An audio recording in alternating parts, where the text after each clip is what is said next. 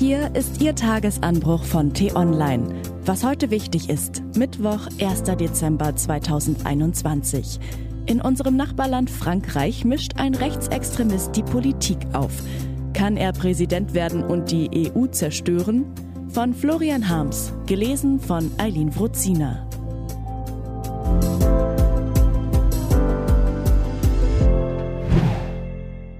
Kann dieser Mann Europa zerstören? Paris, Stadt der Liebe, dahin möchte jeder mal. Besonders eilig hat es der künftige Kanzler, der sich schon vor der Bundestagswahl auf sein erstes Reiseziel im Amt festlegte. Die deutsch-französische Zusammenarbeit ist zentral dafür, dass wir es schaffen, Europa voranzubringen, hat Olaf Scholz gesagt.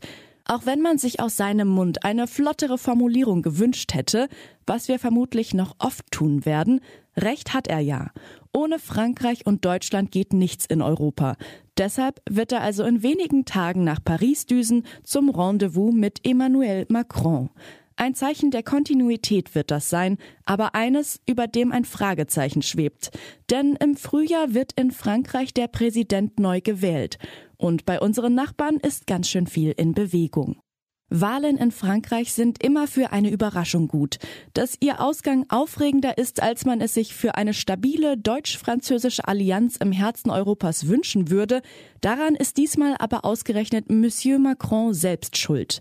Bei seinem Aufstieg ins höchste Amt hat er eindrucksvoll demonstriert, dass man als Präsidentschaftsaspirant auf eine Partei locker verzichten kann.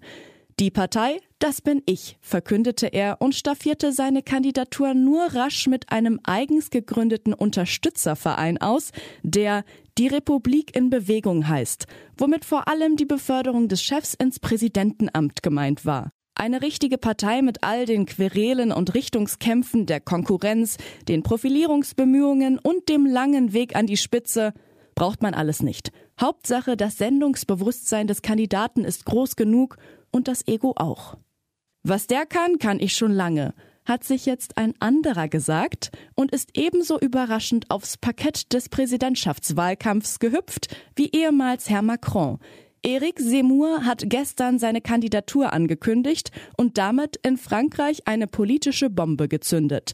In den Umfragen liegt der Grünschnabel hinter Präsident Macron und zwar, Moment, oh, soeben noch auf Platz zwei.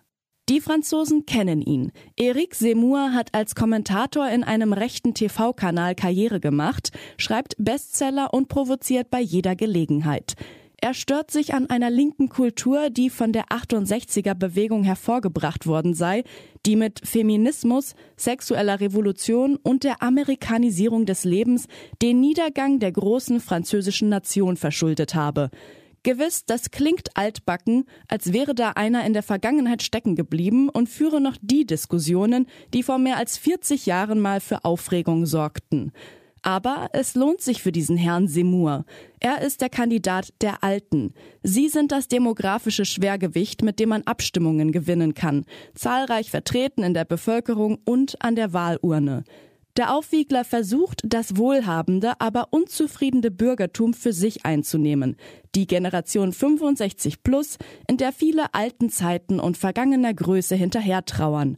Er gibt sich kultiviert als Mann des Buches. Das kommt in Frankreich bei vielen gut an. Ach ja, und noch etwas zeichnet ihn aus. Er ist ein rechtsextremer Rassist. Er sagt, wie es ist, loben seine Anhänger ihn und meinen damit, dass er auf politisch korrektes Geschwurbel verzichtet, dass er rücksichtslos Dinge ausspricht, die sonst keiner in den Mund zu nehmen wagt. Gerne schwadroniert er vom Bevölkerungsaustausch, durch den angeblich Frankreichs Christen durch Muslime ersetzt würden. Eine Verschwörungstheorie, die inzwischen in ganz Europa zum Standardrepertoire von Rechtsradikalen und Neonazis gehört. Wie alle Populisten setzt auch Eric Semur darauf, dass seine Fans die Tabubrüche und Provokationen mit der Wahrheit verwechseln. Mit diesem Sound ist er inzwischen auch zum Kandidaten der Jungen geworden, mancher jedenfalls. Unter den jungen Rechten sind seine Fernsehauftritte Kult. Schon vor seiner Präsidentschaftskandidatur ist im ultrarechten Lager die Strategiefrage entbrannt. Bei den Regionalwahlen im vergangenen Juni hat Marine Le Pen, die bisher unangefochtene Spitzenfrau der Rechten, mit ihrer Partei eine empfindliche Schlappe erlitten. Madame achtet seit geraumer Zeit genauer auf das Erscheinungsbild und hängt den Rechtsradikalen ein bürgerliches Mäntelchen um, bevor sie sie im Wahlkampf vor die Tür lässt. Die offene Opposition gegen den Euro und die EU gilt ihr inzwischen als zu riskant. Sie hat sie fein säuberlich unter den Teppich gekehrt.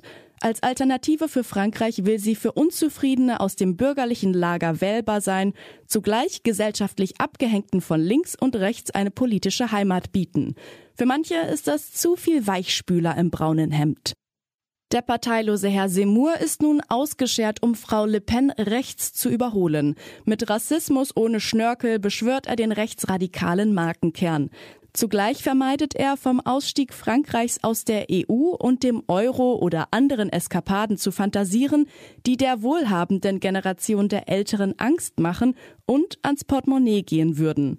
Erik Semur, der als TV-freundlicher Faschist betitelt worden ist, baut an einer Brücke zwischen Rechtsextremen und Konservativen. Ins politische Spektrum Deutschlands übersetzt sehe das so aus. Er würde nicht nur auf Wähler schielen, die von der AfD und der NPD kommen, sondern auch von der CSU und dem rechten Flügel der CDU, also dem wertkonservativen Teil der Basis, der sich hinter einen Mann wie Friedrich Merz stellt und von der Merkel Mitte nichts wissen will.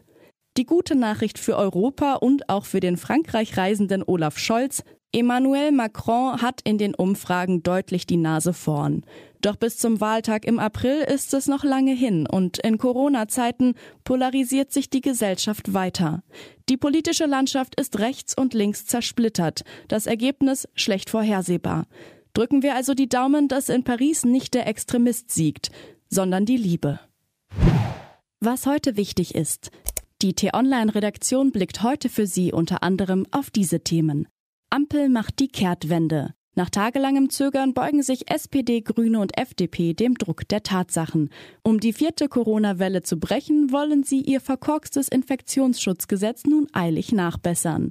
Gedenken in Trier. Heute vor einem Jahr raste ein Autofahrer durch die Trier Fußgängerzone und überfuhr wahllos mehrere Menschen. Zum Gedenken an die Opfer läuten heute um 13.46 Uhr, dem Beginn der Amokfahrt, in der Trier Innenstadt die Glocken.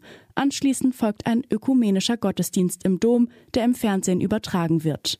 Und ohne Maske und Abstand protestieren jeden Montag in Sachsen hunderte Menschen gegen die Corona-Politik.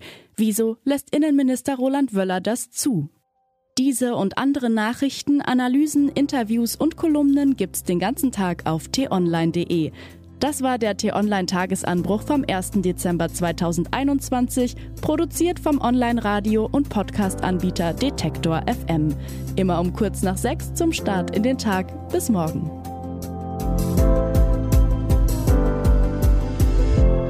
Ich wünsche Ihnen einen frohen Tag. Ihr Florian Harms.